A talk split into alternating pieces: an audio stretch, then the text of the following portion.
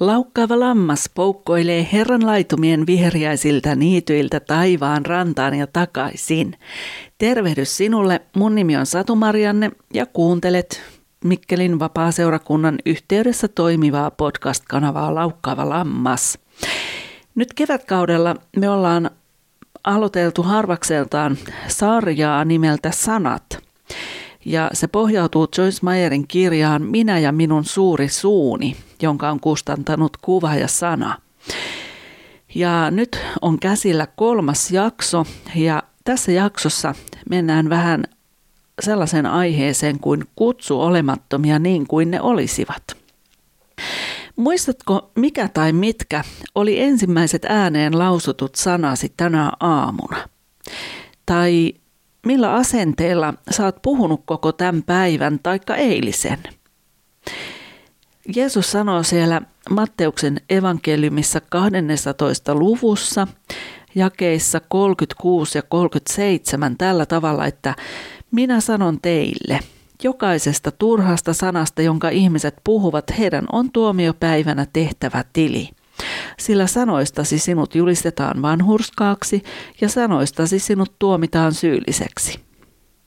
Aika tiukkaa settiä on tuo, että kuinka monta turhaa sanaa on multakin päässyt tässä tämän päivän aikana tätä äänitettäessä. Kello on tulossa kahdeksan illalla ja, ja kyllä tässä nyt varmaan jokunen sata tai jopa tuhansia sanoja on päivän mittaan tullut sanottua.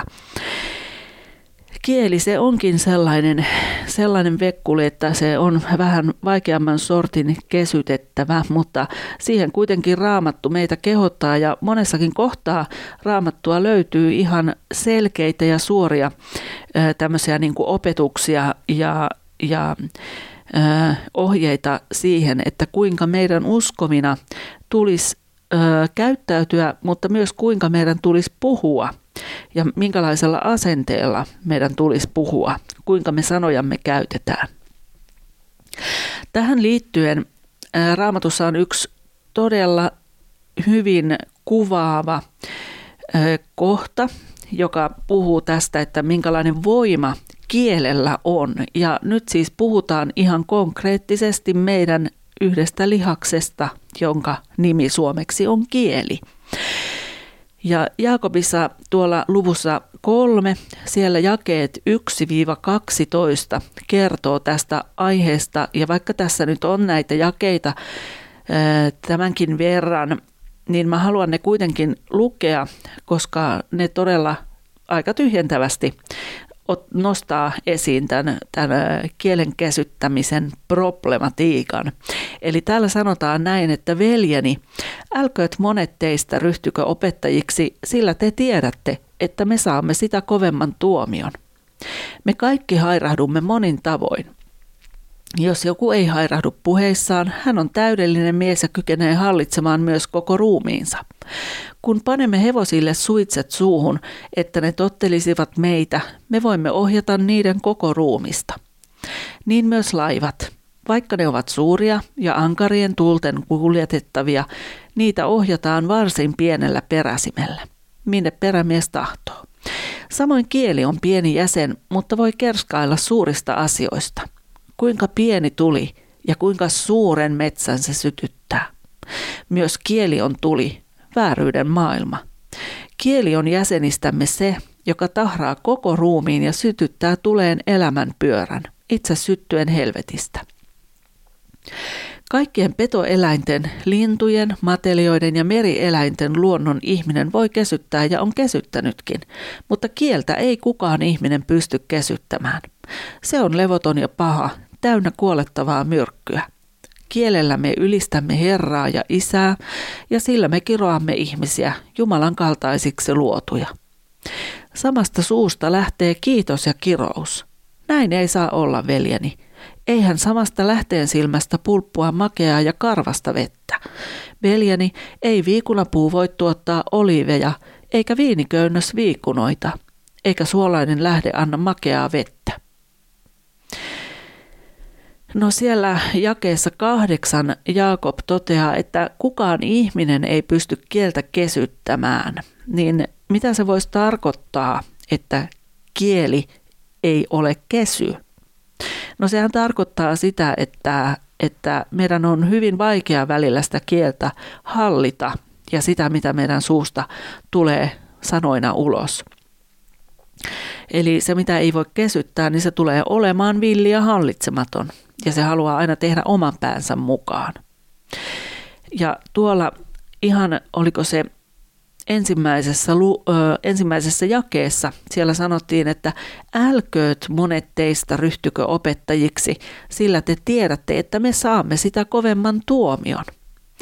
Niin, niin, niin tässäkin on aika vakava tämmöinen niin kuin mä en tiedä voisiko sanoa varoitus, mutta kuitenkin tämmöinen kehotus harkintaan, että, että harkitse, ryhdytkö opettamaan, koska, koska tiedät, että saat sitä kovemman tuomion.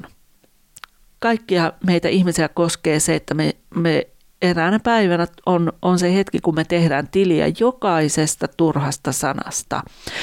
Ja mitä, mitä niin kuin sitten että jos on, jos on opettaja, niin opettaja Herran armosta, Jumalan sanan opettaja, niin, niin sitä tarkempaan syyniin hän päätyy.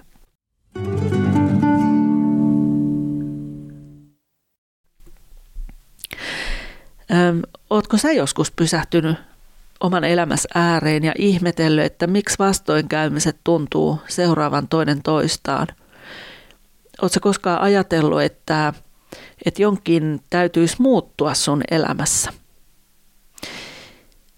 Mietipä, millä tavalla sulla on tapana puhua sun tulevaisuudesta.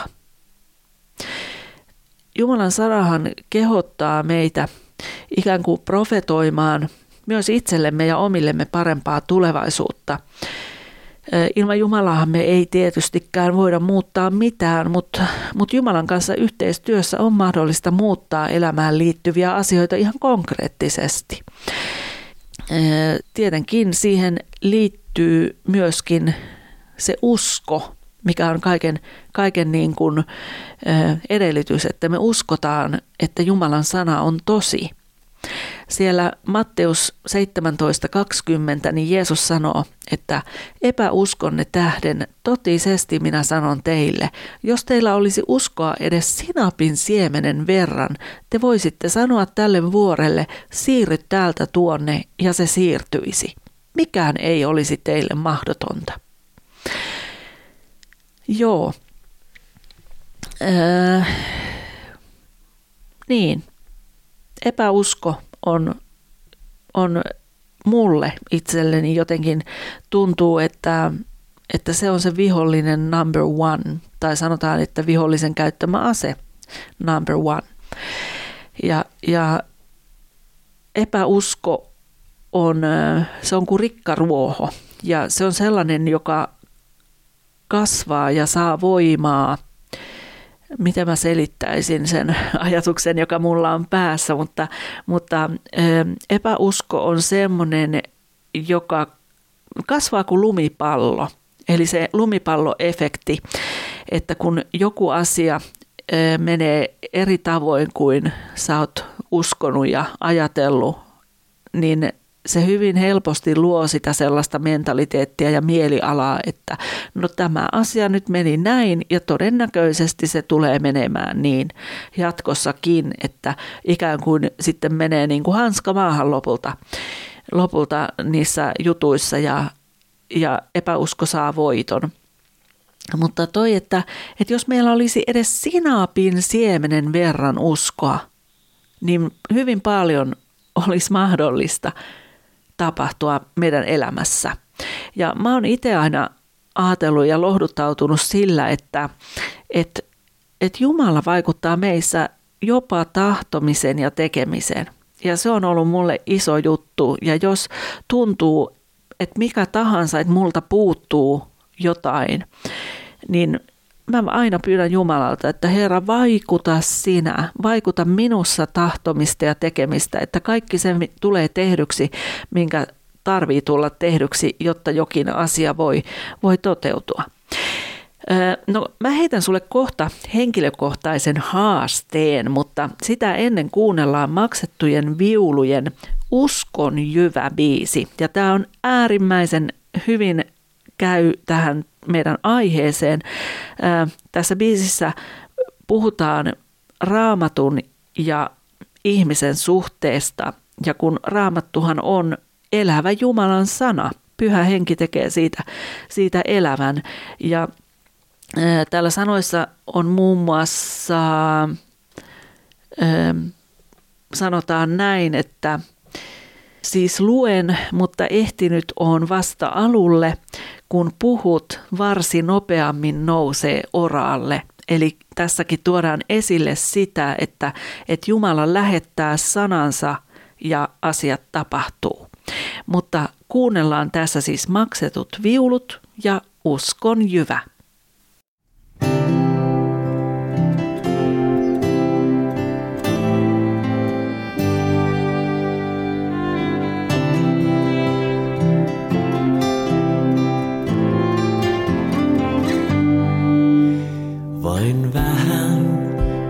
Kovin pienen murun susta ymmärrän. Jään tähän, tahdon uskon jyvän pian itävän. Siis luen, mutta ehtinyt on vasta alulle. Kun puhut varsin nopeammin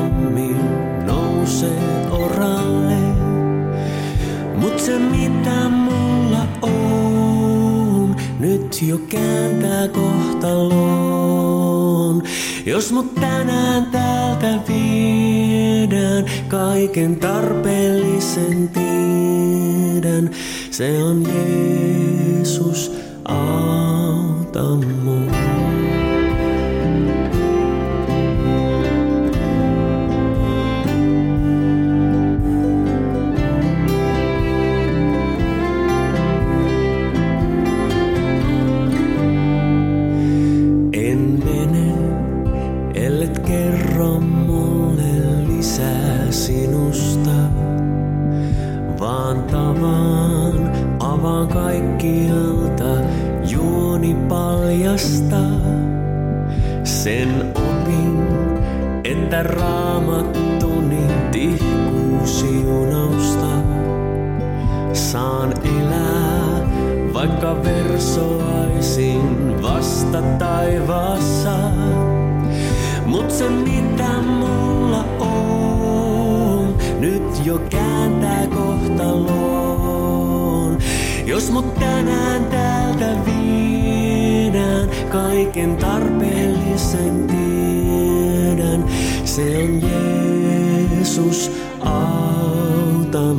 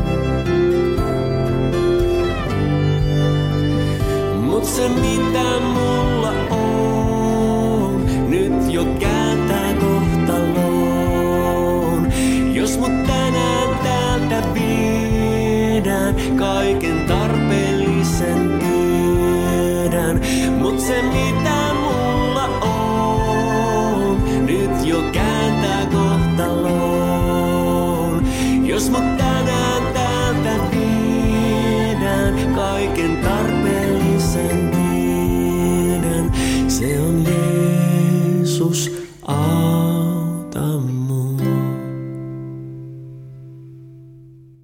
Siinä oli maksetut viulut ja biisi Uskon jyvä. Aika ihanasti niin kuin osuu sanat just tähän meidän meneillään olevaan sarjaan sanat. Ja nyt tässä kohtaa ollaan menossa kolmannessa jaksossa. Joka sai kasteessa nimen kutsu olemattomia niin kuin ne olisivat. Mun nimi on Satu Marianne ja sä kuuntelet Laukkaavan lampaan podcast-lähetystä ja tämähän toimii edelleenkin Mikkelin vapaa-seurakunnan työyhteydessä. No se haaste, mitä mä tuossa ennen tuota biisiä vilauttelin, mä heitän sen sulle, oletpa sitten uskossa tahi et. Mutta Jumalahan on luonut meille suun, ja jotkut käyttää sitä enemmän, jotkut käyttää vähemmän, mutta kaikki me kuitenkin sitä jossain määrin käytetään. Ja toiset on sitten olemassaan, koska meidät on luotu myöskin omiksi persooniksemme, niin toiset on olemassaan semmoisia peruspositiivisia luonteeltaan ja toiset on taas perusnegatiivisia. Ensimmäinen tuli, tämä haaste nyt on varmaankin helpompi, mutta, mutta, mutta se haaste kuuluu näin. Aloita hyvän puhuminen itsestäsi, tilanteistasi ja asioista ympärilläsi. Eli viikon ajan vaikka otat sellaisen asenteen ja kiinnität huomiota siihen omaan ulosantiisi, että millä tavalla sä lähestyt asioita elämässäsi ja ympärilläsi. Millä tavalla sä puhut niistä? Onko se puhe negatiivissävytteistä vai vai niin kuin näetkö sä luontaisesti asioissa aina mahdollisuuden uudistua tai mahdollisuuden, äh, mahdollisuuden niin kuin parempaan? Oli niin tai näin, niin ota haaste vastaan ja viikon ajan kiinnitä huomiota siihen puheeseesi ja jos sä huomaat, jos sä saat itseäsi kiinni negatiivisen ajattelumallin käyttämisestä, niin ei mitään, kun nappaat vaan siihen kiinni ja sanot, että oho, ei, kun mä tarkoitin sanoa että. Ja sitten jatkat sen asian kanssa positiivisesta näkökulmasta käsin.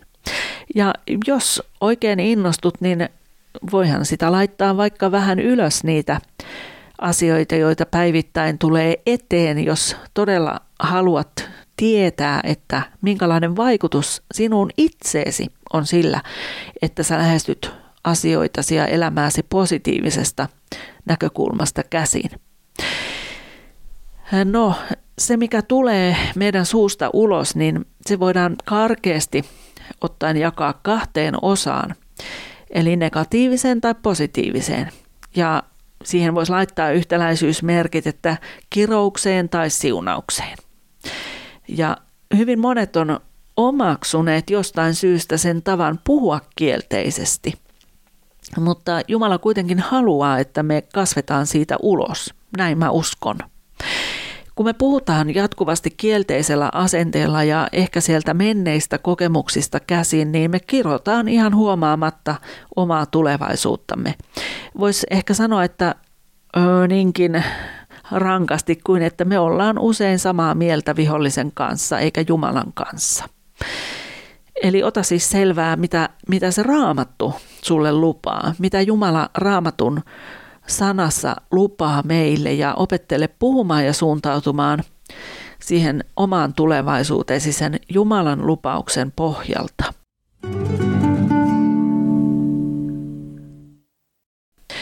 Mä voisin tässä öö, niin kuin ihan konkreettisen esimerkin kertoa elävästä elämästä, mikä vaikutus on ö, siunaamisella tai kiroamisella. Ja, ja ö, nyt kun tässä puhutaan tästä, tästä asiaparista, siunaaminen tai kiroaminen, niin sehän ei tarkoita sitä, että konkreettisesti ö, kirotaan joku jonnekin, vaan se tarkoittaa sellaista negatiivisen asenteen kautta tapahtuvaa puhetta.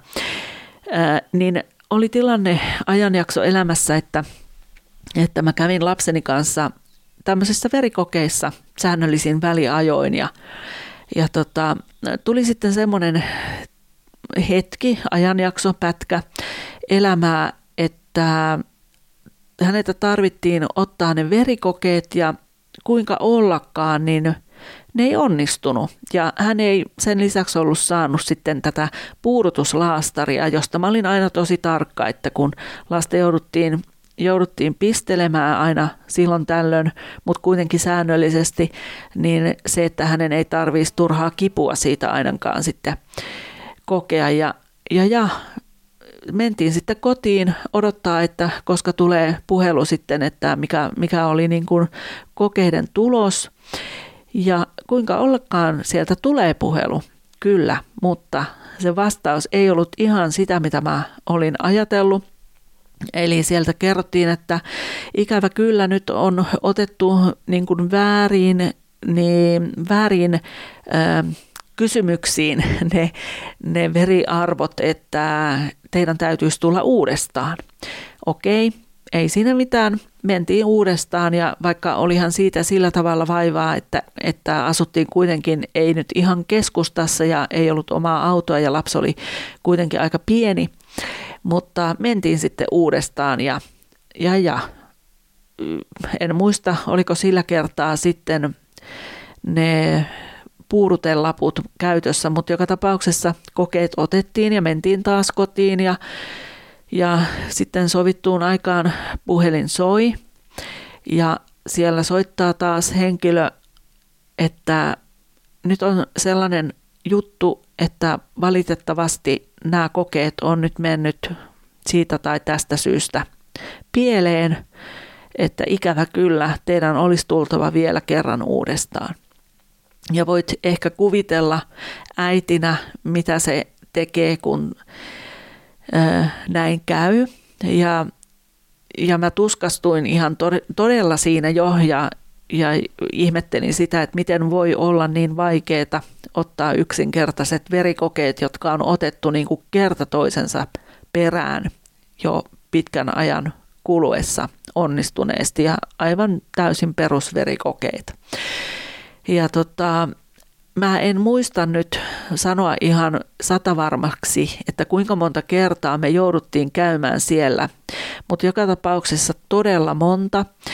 Ja tietenkin se käyrä, käyrä nousi niin kuin ja kiukku kihisi sitten mulla sydämessä, että, että miten se on mahdollista, että ne vatuloidaan siellä ne asiat, nämä yksinkertaisimmat hoitotoimenpiteet sillä tavalla, että lapsi joutuu sitten aina sinne menemään piikille uudestaan ja uudestaan ja he eivät vaan saa sitä hommaa toimimaan. Mutta sitten tapahtui semmoinen kummallinen juttu, että mä yhtäkkiä niin kuin heräsin siitä ikään kuin laput silmillä olin kulkenut sitä samaa rataa, että, että sitä valituksen rataa ja sitä syyllistämisen ja sormella osoittelun rataa, mutta mä heräsin siitä ja ää, kun me oltiin menossa viimeisen kerran sitten sinne samaan verikokeeseen näiden epäonnistuneiden otosten jälkeen, niin mä ennen sitä aloinkin siunaamaan niitä ihmisiä. Mä siunasin sitä henkilökuntaa, mä siunasin sitä itse tapahtumaa ja, ja mä pyysin Jumalan siunausta ja mitä kaikkea mä pyysinkään siinä sitten ennen sitä. Ja se mitä tapahtui oli tietenkin se, että ne verikokeet onnistu, ei mitään häikkää ja kaikki meni loistavasti. Mutta mä opin siitä sen, että mikä ero on sillä, että me siunataan tai me kirotaan. Niin kyllä mä oon senkin jälkeen käyttänyt sitä samaa asetta, eli siunaamisen asetta. Silloin kun asiat tuntuu, että, että ne ei voisi mennä enää enempää mettään, niin älä kiro, vaan siunaa ja sä huomaat, mitä tapahtuu. Siunaamisesta puheen ollen siunaa itsesi. Siellä Jesajan luvussa 65, jakeet 16 ja 18, niin siellä Jumala puhuu Israelin kansalle ja tässä oli sellaisia juttuja, jotka vähän jäi mua vaivaamaan, ja, ja tota, koska en, en osaa alkukieltä, mutta täällä kuitenkin nämä jakeet 16-18, siis Jesaja 65, kuuluu näin, että joka siunaa itsensä tässä maassa, siunaa itsensä oikean Jumalan nimeen, ja joka vannoo tässä maassa, vannoo oikean Jumalan nimeen, sillä entiset ahdistukset on unohdettu ja ne ovat peitossa minun silmiltäni. Katso, minä luon uudet taivaat ja uuden maan, entisiä ei enää muistella. Eivätkä ne enää nouse mieleen, vaan te saatte iloita ja riemuita iankaikkisesti siitä, mitä minä luon. Sillä katso, riemuksi minä luon Jerusalemin iloksi sen kansan. No kohta mä kerron ö, tarkemmin, että, että mitä kaikkea tässä on nähtävissä, mutta tuo, kun siellä sanottiin tuossa jakeessa 16, että joka siunaa itsensä tässä maassa ja joka vannoo tässä maassa, niin suomalaisena ja suomalaisen raamatun käännöksen mukaan lukiessa mulle jäi vähän epäselväksi, että mikä tässä oli se homman ydin, että tässä maassa tarkoittiko se jotain Israelin maata vai mitä maata se on. Ja mä katsoin sitten Amplified tuosta käännöksestä, ja siellä, siellä se asia niin kuin selkiytyi sikäli, että Amplified-versiossa sanotaan, että because he who blesses himself on the earth will bless himself by the God of truth and faithfulness, and he who swears uh, an oath on the earth bla bla bla niin edelleen. Eli siellä puhutaan maan päällä, ei yksittäisessä missään valtiossa, vaan maan päällä, joka siunaa itsensä tässä maassa, täällä maan päällä, siunaa itsensä oikean Jumalan nimeen.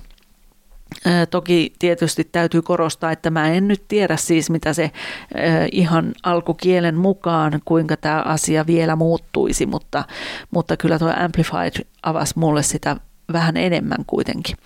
Joo, no mutta näissä jakeissa on nähtävissä kaksiosainen periaate, ja sitä voi soveltaa kaikilla niillä elämän osa-alueilla, joilla halutaan voittaa.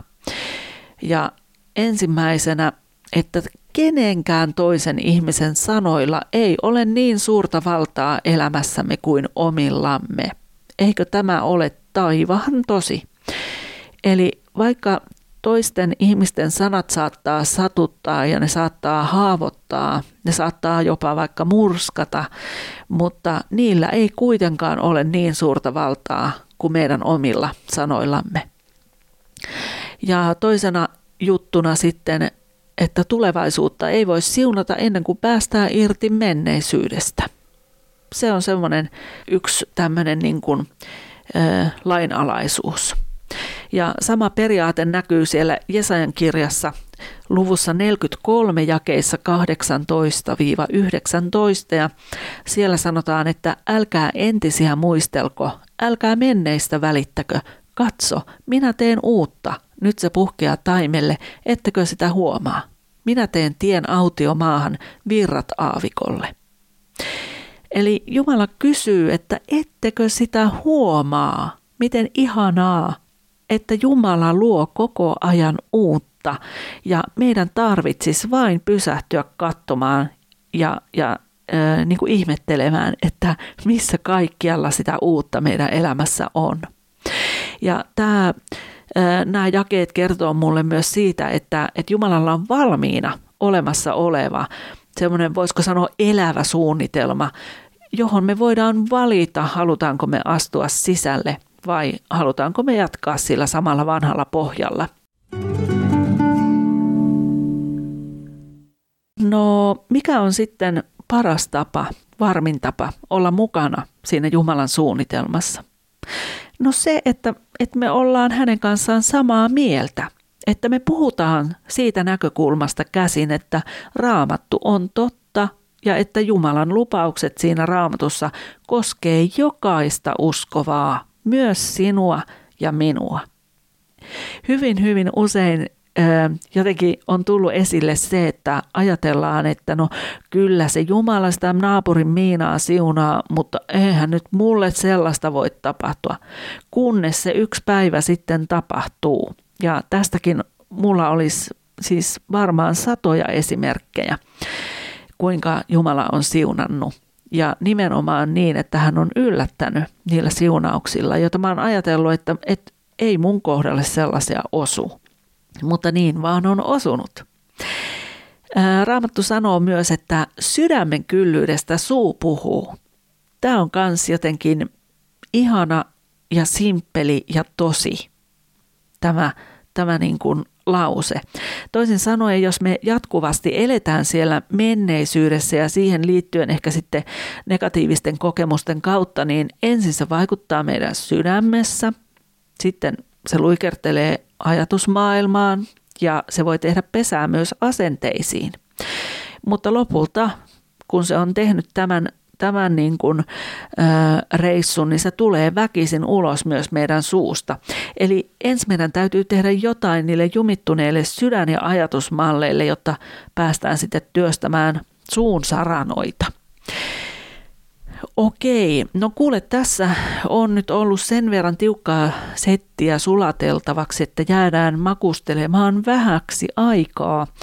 Seuraavassa jaksossa jatketaan suoraan tästä aiheesta itsemme siunaamisen periaatteesta. Siihen asti, arvaa mitä, siunausta just sulle. thank you